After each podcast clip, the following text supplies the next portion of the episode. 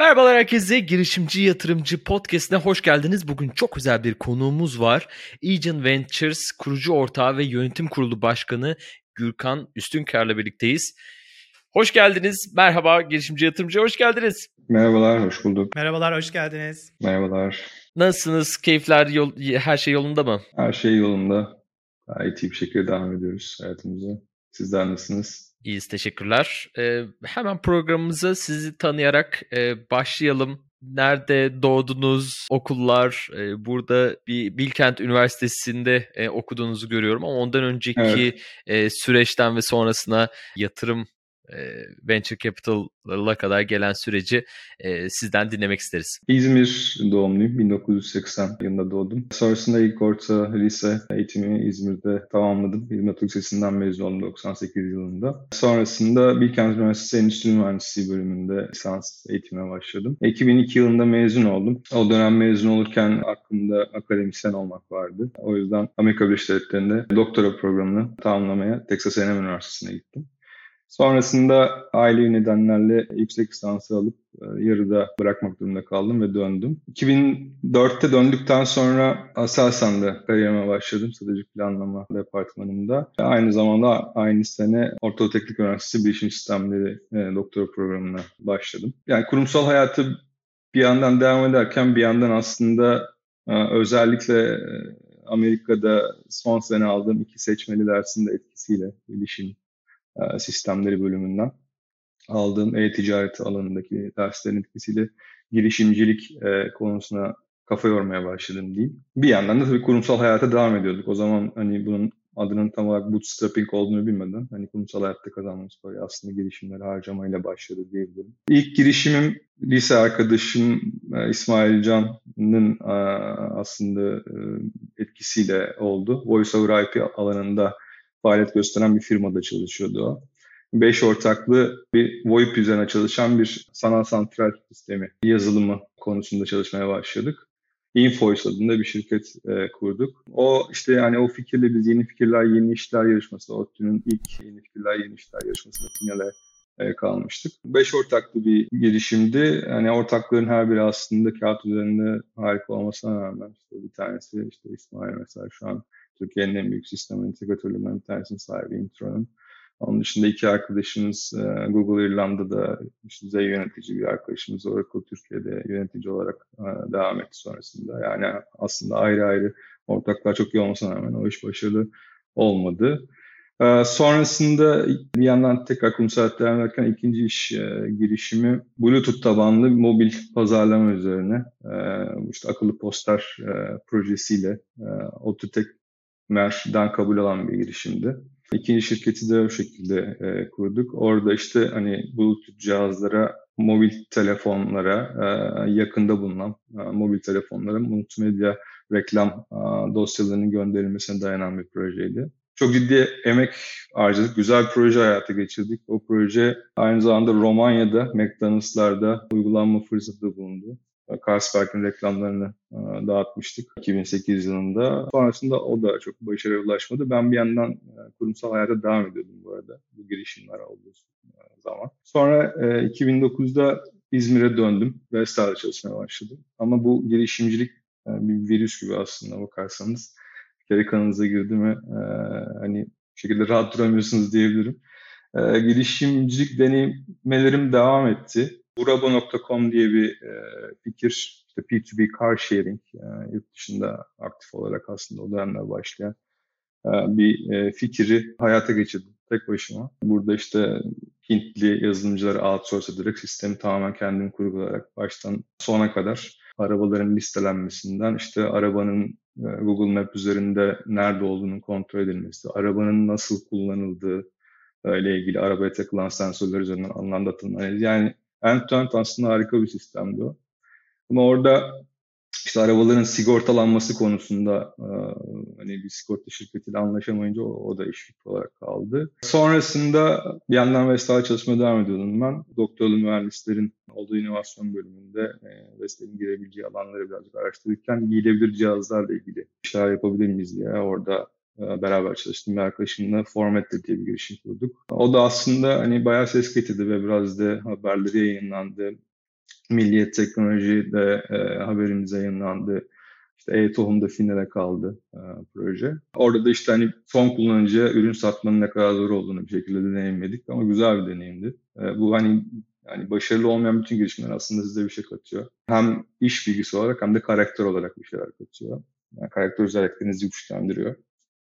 O anlamda e, hani başarısız da olsa bu tip girişimlerde bulunduğum için mutluyum. Sonrasında 2014 yılında birazcık bir değişiklik oldu benim kariyer. E, kurumsal hayattan startup hayatına e, farklı bir firmada e, yönetici olarak e, geçtim. Salesforce kurumsal e, bulut tabanlı kurumsal çözümü üreten bir firma. Onun e, sistem entegratörü çözüm ortaklarından bir e, direktör olarak başladım 2014 yılında. Sonrasında işte aslında bakarsanız 8 senedir e, Salesforce ekosistemindeyim. Farklı firmalarda yöneticilik deneyimlerim var. E, yine böyle girişimcilik e, tecrübelerim doğrultusunda aslında Kanada merkezli bir firmanın Türkiye ofisini kurma konusunda onların yöneticisini ikna ettim ve burada onların ofisini kurdum.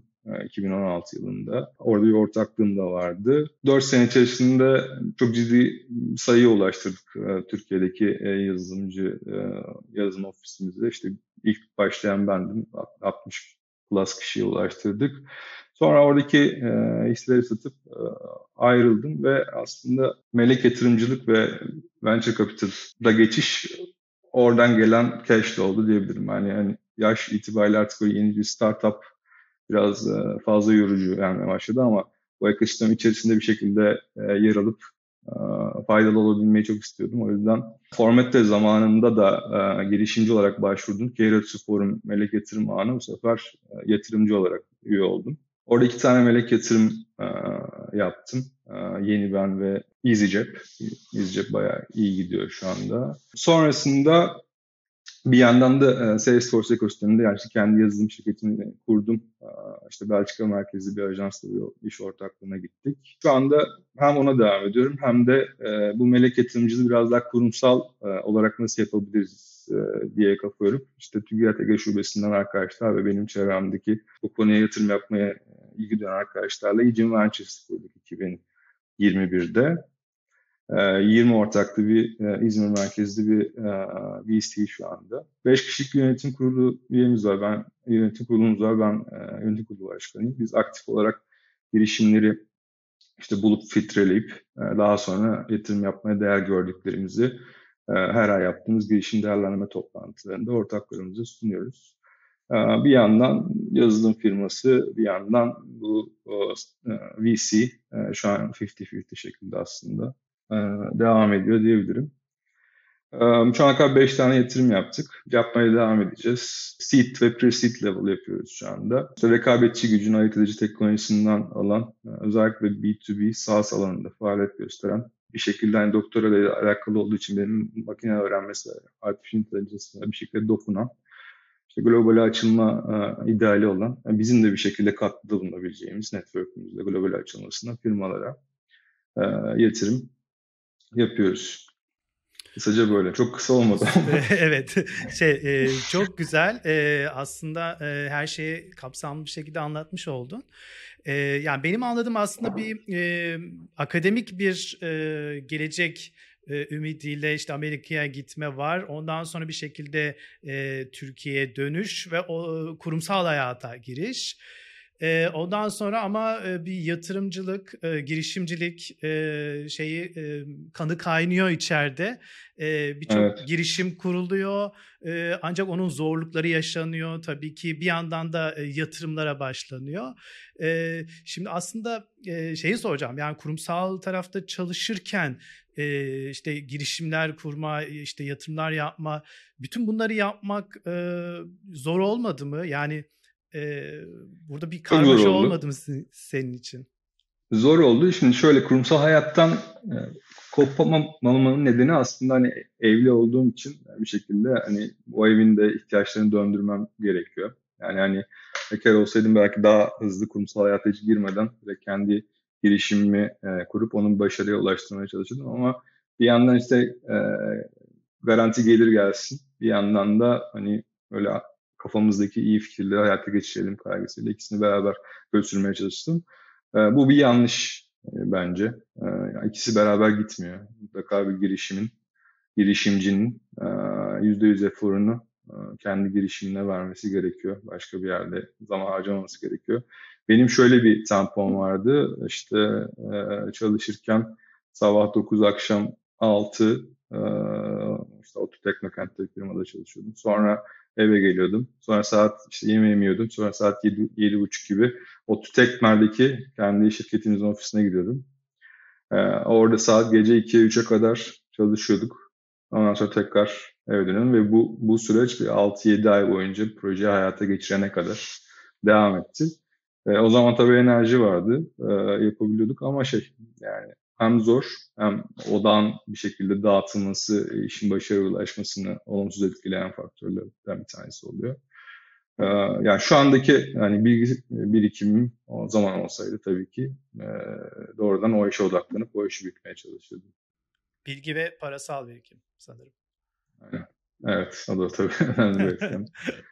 yani birçok farklı iş e, yapmışsınız. E, aynı anda da uğraştığınız, e, aynı süre içerisinde uğraştığınız farklı işler de var.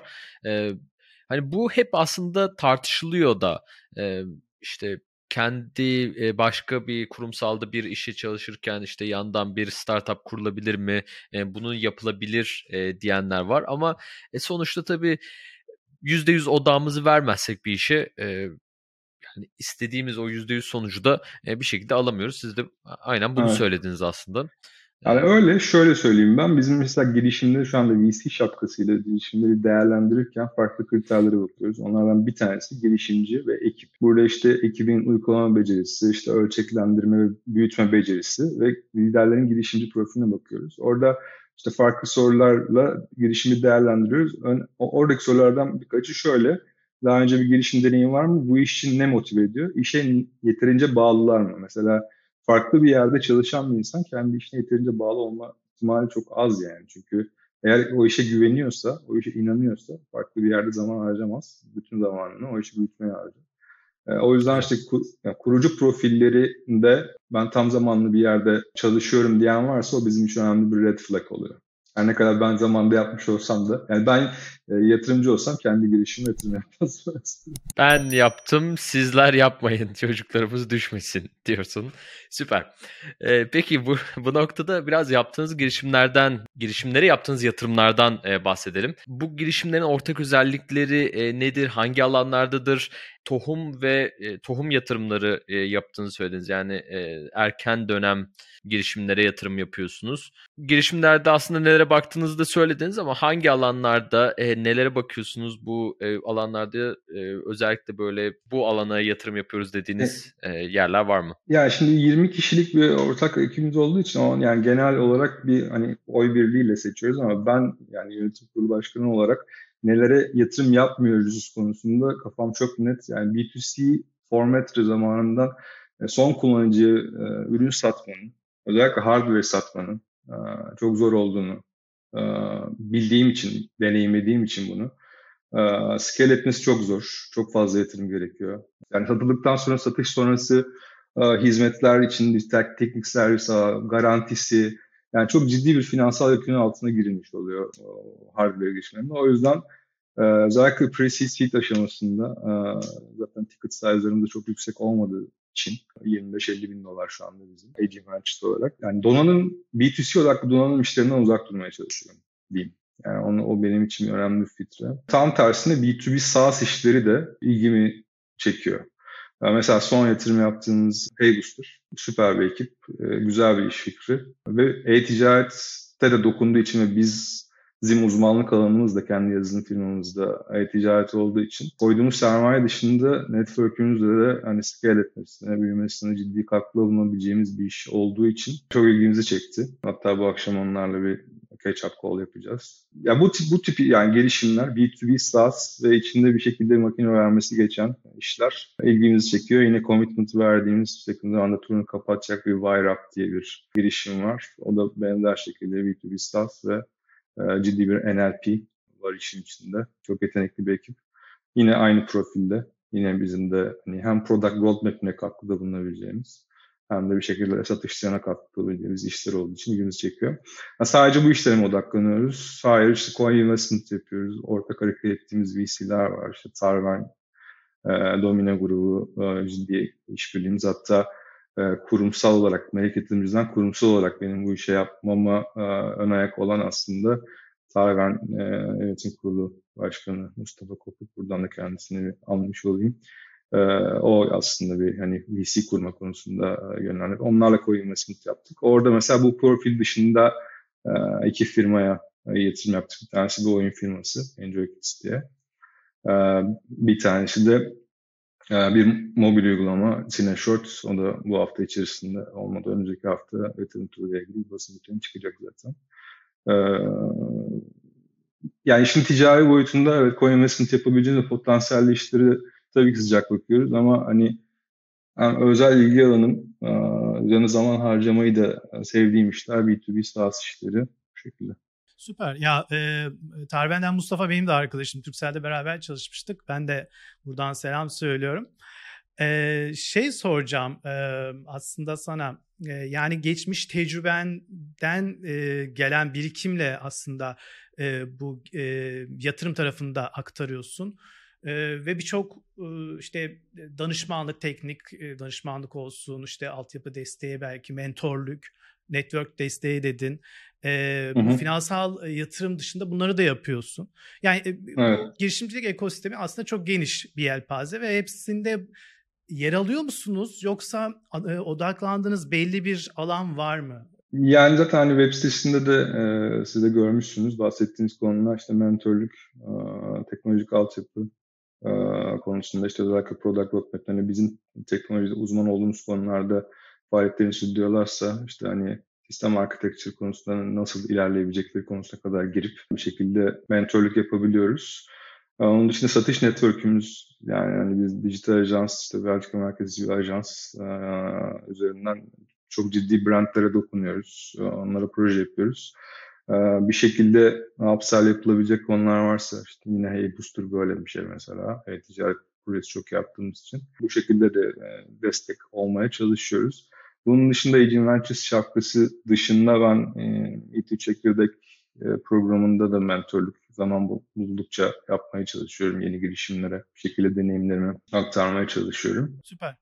Şey peki e, şunu soruyorum yani bir e, sonuçta venture capitalist'sin sen e, e, ve burada senin önceliğin e, venture capitalist olarak e, girişimden en yüksek e, parayı kazanıp ve bir exit mi yap exit yapmak mı e, yoksa başka öncelik e, verdiğin e, şeyler var mı e, senin ön plana koyduğun başka tatmin alanları var mı senin için?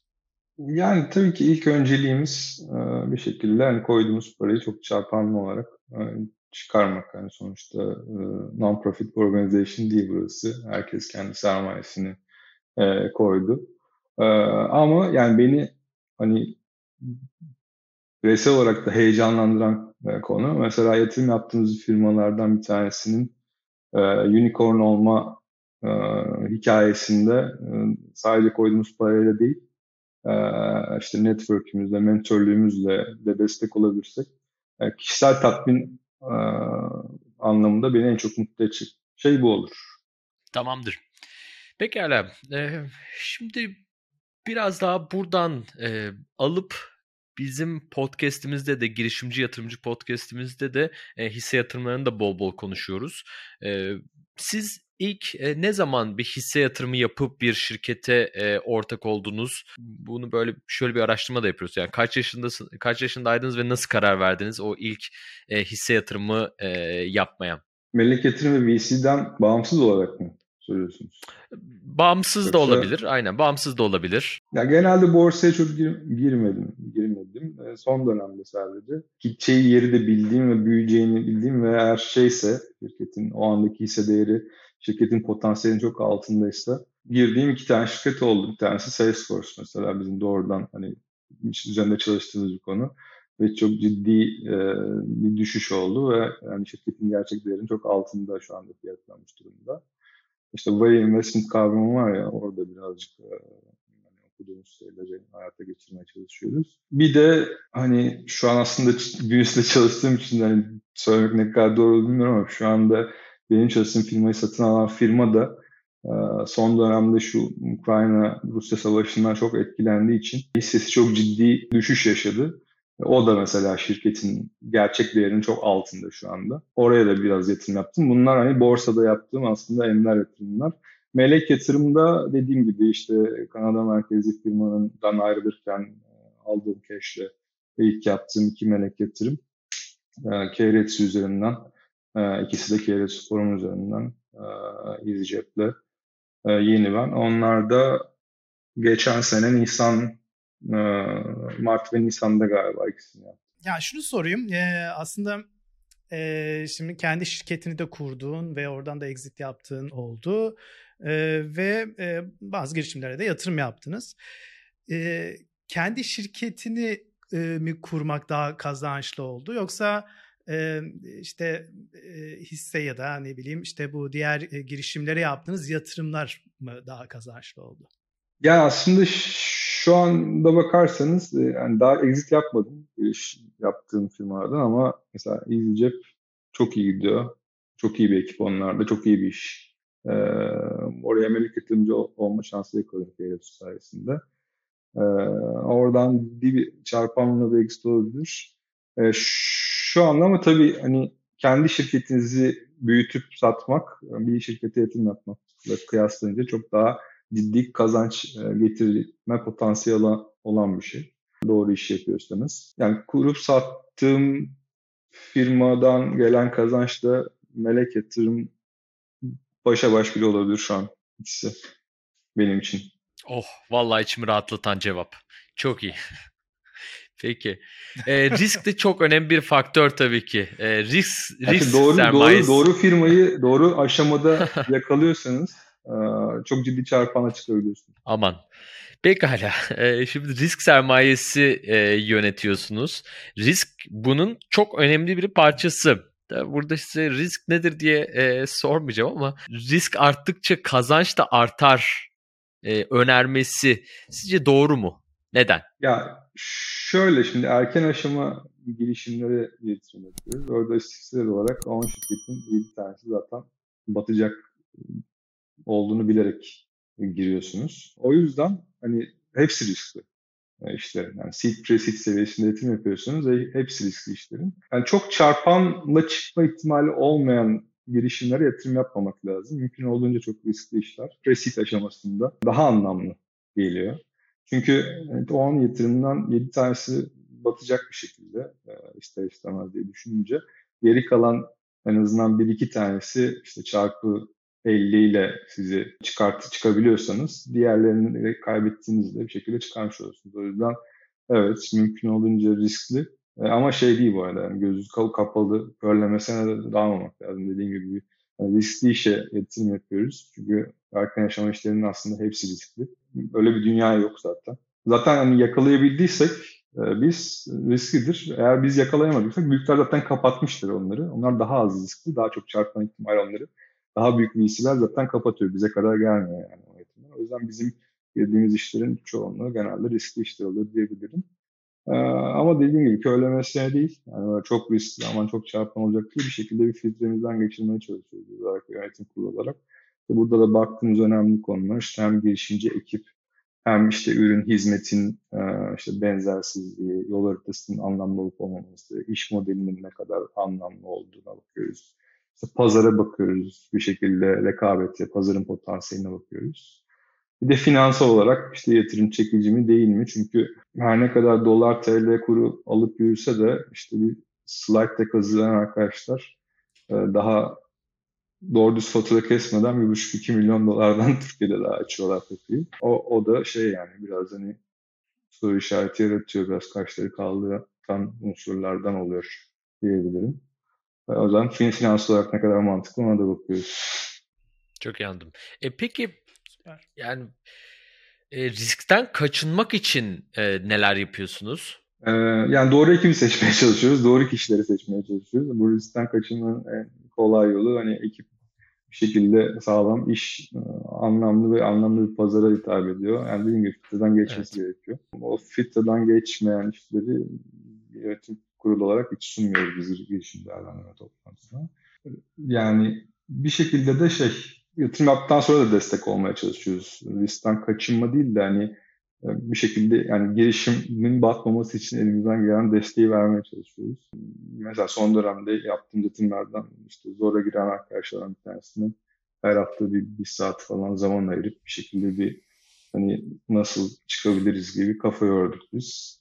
Yani e, o şekilde de destek olmaya çalışıyoruz. Yani bunun dışında sonuçta işte yüzde yüz ilgilenmiyorsanız, zamanınızın çoğunu ayırmıyorsanız bir şekilde yatırım yaptığınız kişiye güvenmeniz gerekiyor güvenebileceğimiz kişilere yatırım yapmayı tercih ediyoruz. Sanırım şey e, yatırım yapmadan önce e, o alanı e, yatırım potansiyeli getiri potansiyeli sunacak olan alanı seçmek çok daha önemli gibi. Evet. E, peki yani önümüzdeki yıllarda hangi alanda ya da alanlarda e, yatırımların en kazançlı olmasını bekliyorsun? E, yani en büyük gelişmeyi hangi alan yapacak sence? Yani işte bazı konular hype cycle var ya o hype cycle'da hani artık yukarı doğru giden konulara odaklanmak lazım birazcık. Şimdi şu son dönemde özellikle bizim Metaverse, blockchain tabanlı işler e, ilginç. Şu an portföyümüzde de eksikliğini duyduğumuz konular. Hani bir unicorn oralardan da bir çıkacak ama işte tabii onu bulabilmek zaten işin en önemli noktası. Yani benim hani özellikle üzerine durup biraz daha kafa yorup anlamaya çalışmak istediğim konular işte blockchain ve metaverse olan işler. E, pekala. Şöyle e, bir şey sorayım. Aslında bunun cevabını biraz verdiniz ama ben bir tane örnek arıyorum. E, şimdi birçok girişim yaptınız e, ve bu girişimlerden e, de bir sürü şey öğrendim e, dediniz. İşte e, bazıları başarısız oldu ve bunlar aslında başarısızlık e, tan ziyade işte birçok şey öğrendim ve büyük tecrübeler elde ettim e, diye söylediniz. Bunlardan e, bir tanesini arıyoruz. E, sizi daha sonraki bir başarıya hazırlayan e, önemli bir hatanız oldu mu e, veya böyle çok değerli dersler aldığınız bir hata var mı? Yani ortakları iyi seçmek lazım. Yani çok iyi tanımadığınız kişilerle ortak olmak çok e, doğru değil. Mesela ilk girişim bahsetmiştim. 5 ortaklı girişim. E, mesela sayı da önemli. E, karar verme süreçlerini etkiliyor. Yani 2 ya da 3 sweet spot gibi bu işte. Ve şey yani iyi, tanımak gerekiyor. Ben o, o girişimde çok da iyi tanımadan girmiştim ortaklığa. Onun dışında iş yaptığınız sektörle ilgili detaylara çok hakim olmak gerekiyor. Mesela burabo.com e, kağıt üzerinde yine çok iyi bir fikirdi. Türkiye'de olmayan bir fikirdi. E, hayata geçirme noktasında sıkıntı e, yaşamadım bilişim sistemleri doktorası olduğu için end to end bütün işte user journey'leri çıkartıp onları e, yazılımcılara yaptırıp e, hayata geçirdim. Ama son noktada sigortalama noktasında e, yani sigorta sektöründe bir network olmadığı için o iş geldi, tıkandı. Bu da önemli. Yani iş yaptığınız sektörün ufak tefek detayları e, en başta gözden kaçabilir. İşte bunu iyi planlamak lazım. İşin sonuna gelince tatsız sürprize yol açabiliyor. Onun dışında Formetreden işte yani son kullanıcıya ürün satma cidden zor bir iş. Çok ciddi marketing bütçesi gerektiriyor. E, satış sonrası için de çok ciddi bir ağ gerektiriyor. Ee, biz orada gerilla marketingi kullanıp işte Türkiye'deki ilk bileklik, akıllı bileklik fikri diye bir Webrazya haber bir şekilde yaptıktan sonra çok ciddi Webraz üzerinden de satış yapmıştık. Ama şey yani sektör dinamiklerine çok hakim olmak önemli. Ee, Gürkan şey soracağım. Ya bu ilk e, saydığın şey ortakları iyi seçmek. E, aldığım en büyük derslerden biri diye söyledin. E, şimdi mevcut e, şirkette yani Agent e, Ventures'ta e, ortak sayısı e, 20 kişilik bir ortak sanırım değil mi? Yanlış söylemiyorum. E, evet. Çoklu bir ortak yapısı var. Dolayısıyla bu karar alma sürecinde bir sorun teşkil ediyor mu? Ya da bunun bir avantajı var mı? Yani e, çoklu ortak olmanın. Yani şu ana kadar bir dezavantajını yaşamadık çünkü e, her ne kadar 20 tane aile ortak ama e, mesela 10 tanesi Türkiye TG şubesinden e, arkadaşlar. Orada bir zaten geçmişimiz var, diyalogumuz olan. E, diğer arkadaşlardan işte Bilkent'ten dönem arkadaşlarımız var. Bizim iş hayatında tanıdığımız arkadaşlarımız var. Yani, yani burada mesela çok ortaklı olmak karar süreçlerini çok etkilemiyor ama biz en baştan zaten Rules of Engagement, onu biz ana sözleşmemize de yazdık. E, bloke olmamak için, e, hızlı karar verebilmek için. Çünkü hızlı karar verip e, hızlı aksiyon almak özellikle bu sektörde çok önemli. Önemli bir dilde girişimciyi çok bekletirseniz kaçırma ihtimali çok yüksek. Biz onu engelleyecek kuralları iyi tanımladık. Bloke olmuyor yani bizim karar sürecimiz 20 ortakta olsa. Ama hani yeni bir startup için önemli. Yani ortakların farklı alanlara odaklanıp her birinin ayrı sorumlulukları olması ee, ve bu sorumlulukların ıı, şeyin çizilmesi, sınırların iyi çizilmesi başarı için olmazsa olmaz. Ee, orada mesela şey yani 5-6 ortaklı işler geliyor. Onlar da ıı, işte geçmişteki acı deneyim doğrultusunda maalesef benim için red flag oluyor. Yani 2-3 bir, bir de çok mesela o da önemli bir red flag benim için. Tek başına da bütün kararları girişimcinin almaması lazım. Ee, o yüzden 2 ya da 3 e, şu an için hani odaklandığım ekip profili oluyor. Pekala. Süper. Buradan e, şimdi çok da önemli bir yere değindiniz ve şurada şu soru çok güzel olacak olacağını düşünüyorum. Girişimci yatırımcıda biz sürekli e, duyguları kontrol etmekten e, bahsediyoruz çeşitli e, yatırımlar yaparken. Eminim ki bu e, risk sermayesi fonu yönetirken de e, önemlidir. E, bunu sizin perspektifinizden dinlemek çok isterim. E, yatırım yaparken duygularınızı kontrol etmek için e, bir metodolojiniz var mı? Ya zaten dediğim gibi filtrelemeden geçirdiğimiz için yani duygularla çok hareket etmemeye, birazcık akıl ve yani işte mühendislik kökenli de olduğumuz için sistematik gitmeye çalışıyoruz. Bir form en baştan oluşturduk biz. E, o form doğrultusunda hani skorluyoruz girişimleri. E, bahsettiğim gibi işte ekibin profili, iş modeli, e, market uyumu, finans ana boyutları altında. O yüzden işin içine duyguyu en azından gelişimi e, yani yatırım yaparken çok katmamaya çalışıyoruz. E, işte yatırım yaptıktan sonraki dönemde tabii e, o da önemli. Çok duygusal olup mesela iş batmak üzere işte follow-up yatırım yapmak gerekiyor. Sonuçta her girişim sizin bir bebeğiniz gibi. Yatırım yaptığınız girişimler de bu şekilde öyle. Biraz daha para verip vermeme konusunda işte orada da mesela duygusal davranmayıp yani follow-on yatırım yapılırsa hayatta kalıp başarılı olma ihtimalini bir şekilde e, iyi değerlendirip e, ona göre e, yatırım yapmak lazım. Yani şey, e, duygulara çok yer yok maalesef. Yoksa ciddi riskli işlere girdiğimiz için e, önemli para kayıpları söz konusu olabiliyor. Şimdi Gürkan şey sorayım. Ee, aslında zamanımız çok önemli bizim hem işte girişimci olarak hem de yatırımcı olarak her ne yapıyorsak. Şimdi ben yatırımcı olarak soracağım senin bir yatırımcı olduğunu düşünerek. Kendi işinde haftada sadece iki saat çalışabiliyorsun.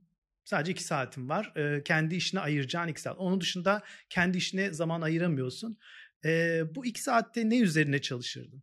Eksik olduğunu düşündüğüm özelliklerimi kapatacak şekilde çalıştım. Mesela yani işte teknoloji ise teknoloji, onun dışında işte satışsa satış. Şu anda hani geçmiş deneyimin doğrultusunda ben her konuda bir tecrübe kazandığımız için e, biraz daha hani girmek istediğim e, sektör varsa ya o sektörün dinamikleri, o sektördeki önemli KPI'ler onlar üzerine kafa yormayı tercih ederim. Yani ya mesela yatırım yapmayı düşündüğümüz işte bu demin örnekler var. Metaverse, blockchain yani teknolojisine çok hakkın olmadığım şu an. Ee, hani sektör dinamiklerini çok da bilmediğim konular. O konulardaki eksikliğimi gidermek için çalışırdım. Ee, aslında şunu sormak istedim.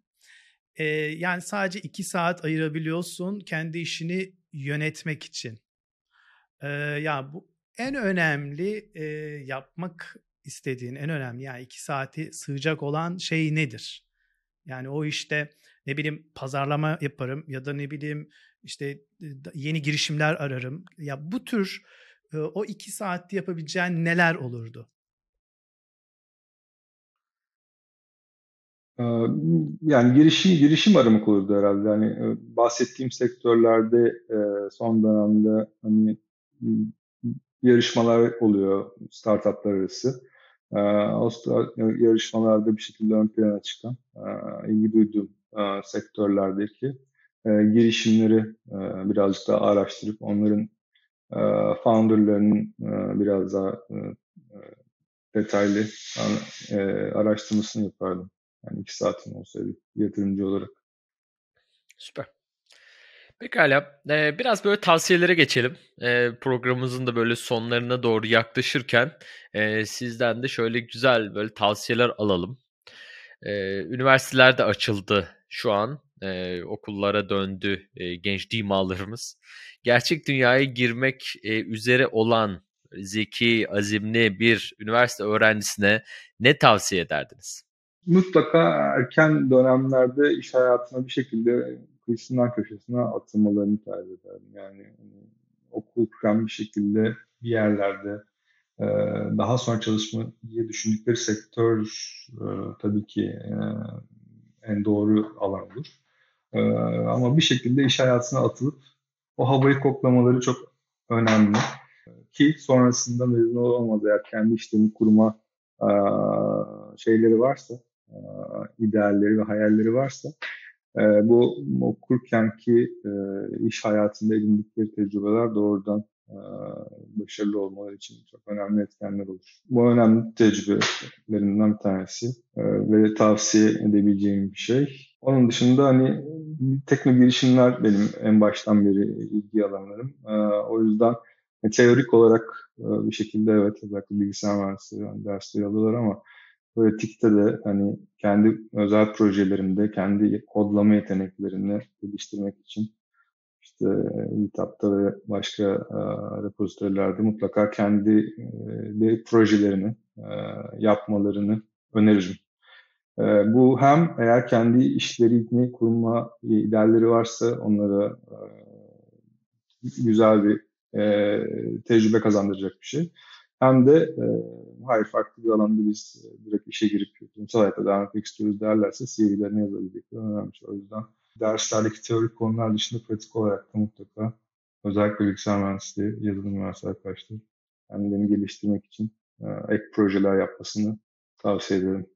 En çok önerdiğiniz kitap nedir? Önerebileceğim e, hem girişimcilere hem de yöneticilere yani benim 2016'dan beri çok ciddi e, iş hayatında e, güzel bir kurum kültürü e, kurabilmemi sağlayan e, bu Google'ın insan kaynakları bölüm başkanının yazdığı bir Work Rules diye bir kitap var. Work Rules Insights from Inside Google diye.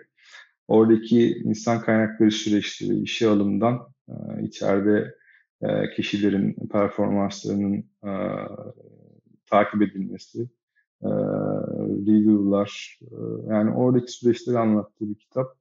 E, benim çok işime yaradı. Hatta LinkedIn'de de e, özetini de e, önemli noktalarını çıkarmıştım. E, post olarak bir tanesini. E, o kitabı çok öneririm. E, çok hediye etmedim ama e, bence hem startup founderlarının hem de yöneticilerin mutlaka okuması gereken bir kitap. Ne dediniz kitabın ismine? Work Rules okay. Insights from Inside Google. Okey tamam süper. Pekala. Ee, çok keyifli bir yayın oldu. Valla çok teşekkür ederiz. Ağzınıza sağlık. Siz... Teşekkür e, ederim peki... beni davet ettiğiniz için. ne demek? E, kapanış yapmadan sizin e, söylemek istediğiniz, e, konuşmak istediğiniz, bahsetmek istediğiniz son bir şeyler var mıdır? E, ya işte kısaca bahsettim. 2005'ten beri bu startup ekosistemi hem girişimci olarak hem yatırımcı olarak bir şekilde içinde olmak istediğim, e, olmaktan keyif aldığım bir ekosistem. O yüzden yeni mezun olan arkadaşları mutlaka varsa idealleri, hedefleri e, bir denemelerini çok öneririm. Bunu bir zaman kaybı, yani başarısı olsa da bir zaman kaybı olarak görmesinler. Çünkü mezun sonra böyle bir deneyimi e, yaşamak, kendi işini kurup batırmak bile olsa ilerleyen dönemdeki profesyonel hayatında çok ciddi, CV'sine de yazabileceği çok önemli bir unsur oluyor. Bunu söyleyebilirim. Bir de gerçi son dönemde bu alana ilgi kaydı. Fonlar var. Melek yatırımcıları artıyor. Ama özellikle konvansiyonel sektörlerde bir şekilde finansal olarak iyi yerlere gelen kişilerin bu tekno girişimleri melek yatırımcı olarak eğer durumları varsa mutlaka melek yatırımcı olup bu sektöre, bu ekosisteme katkıda bulunmalarını çok isterim, çok tavsiye ederim. Çünkü bakıyoruz çok unicorn hikayeleri var, olmaya başladı. Bir şekilde hani ülke olarak da silkinip güzel yerlere gelmek istiyorsak teknoloji şirketlerinin başarısına çok bağlı. Umuyorum işte Trendyol, Getir gibi, Insider gibi, oyun firmaları gibi son dönemde unicornlar daha da fazlalaşır. Daha fazla kişiye istihdam demek, oradan ayrılacak arkadaşların daha farklı unicornlar oluşturabilmesine ve katkıda bulunmak demek. O yüzden hani finansal durumu yeterli olan arkadaşların ya bir fona girip ya da melek yatırımcı olarak bu sektöre katkıda bulunmalarını çok isterim. Çok güzel söylediniz. E, Valla bu programı da çok güzel bir notada e, kapatıyoruz. E, programı kapatmadan önce sevgili Gülkan Üstün, Üstünkar sizi nerede bulabiliriz? Sosyal medyada e, bulabileceğimiz bir yer var mı? Veya e, işinizden de hani linklerini verebilirsiniz. LinkedIn'den doğrudan erişebilirim. Gürkan Ustunkar LinkedIn üzerinden. Onun dışında ustunkar.gmail.com ister e-mail oradan da rahatlıkla erişebilir, erişmek isteyenler. Pekala ee, sevgili dinleyicilerimiz Girişimci Yatırımcı Podcast'inde Gürkan Üstünkör'ü ağırladık. Bugün e, birçok konudan bahsettik risk sermayesi fonu e, ne yapar, akıllı sermaye nasıl kullanılır e, bunlardan bahsettik. E, Birçok e, girişimcilik e, serüveni bize ne gibi e, değerler katabilir, nasıl tecrübeler elde edebiliriz ve e, aslında her yanlış e, bazen gizli olarak da bir tecrübe e, olduğundan bahsettik. Bence çok e, keyifli bir yayın oldu. Bir sürü de not aldık. Ee, tekrar görüşmek üzere sizde de Gürkan Bey. Ee, çok sağ olun katıldığınız için. Bir sonraki programımızda görüşmek üzere. Ee, takip etmeyi, bu programı paylaşmayı unutmayın. Hoşçakalın.